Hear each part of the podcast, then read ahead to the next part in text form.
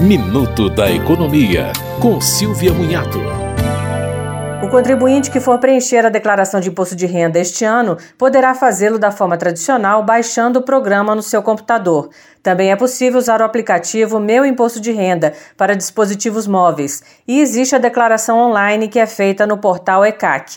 Em 2022 será possível receber a restituição do imposto de renda por Pix, desde que a chave Pix seja o CPF do contribuinte. Outra novidade é o uso de Pix para pagamento do DARF quando houver imposto a pagar. O documento será emitido com código de barras e QR Code. Você ouviu Minuto da Economia, com Silvia Munhato.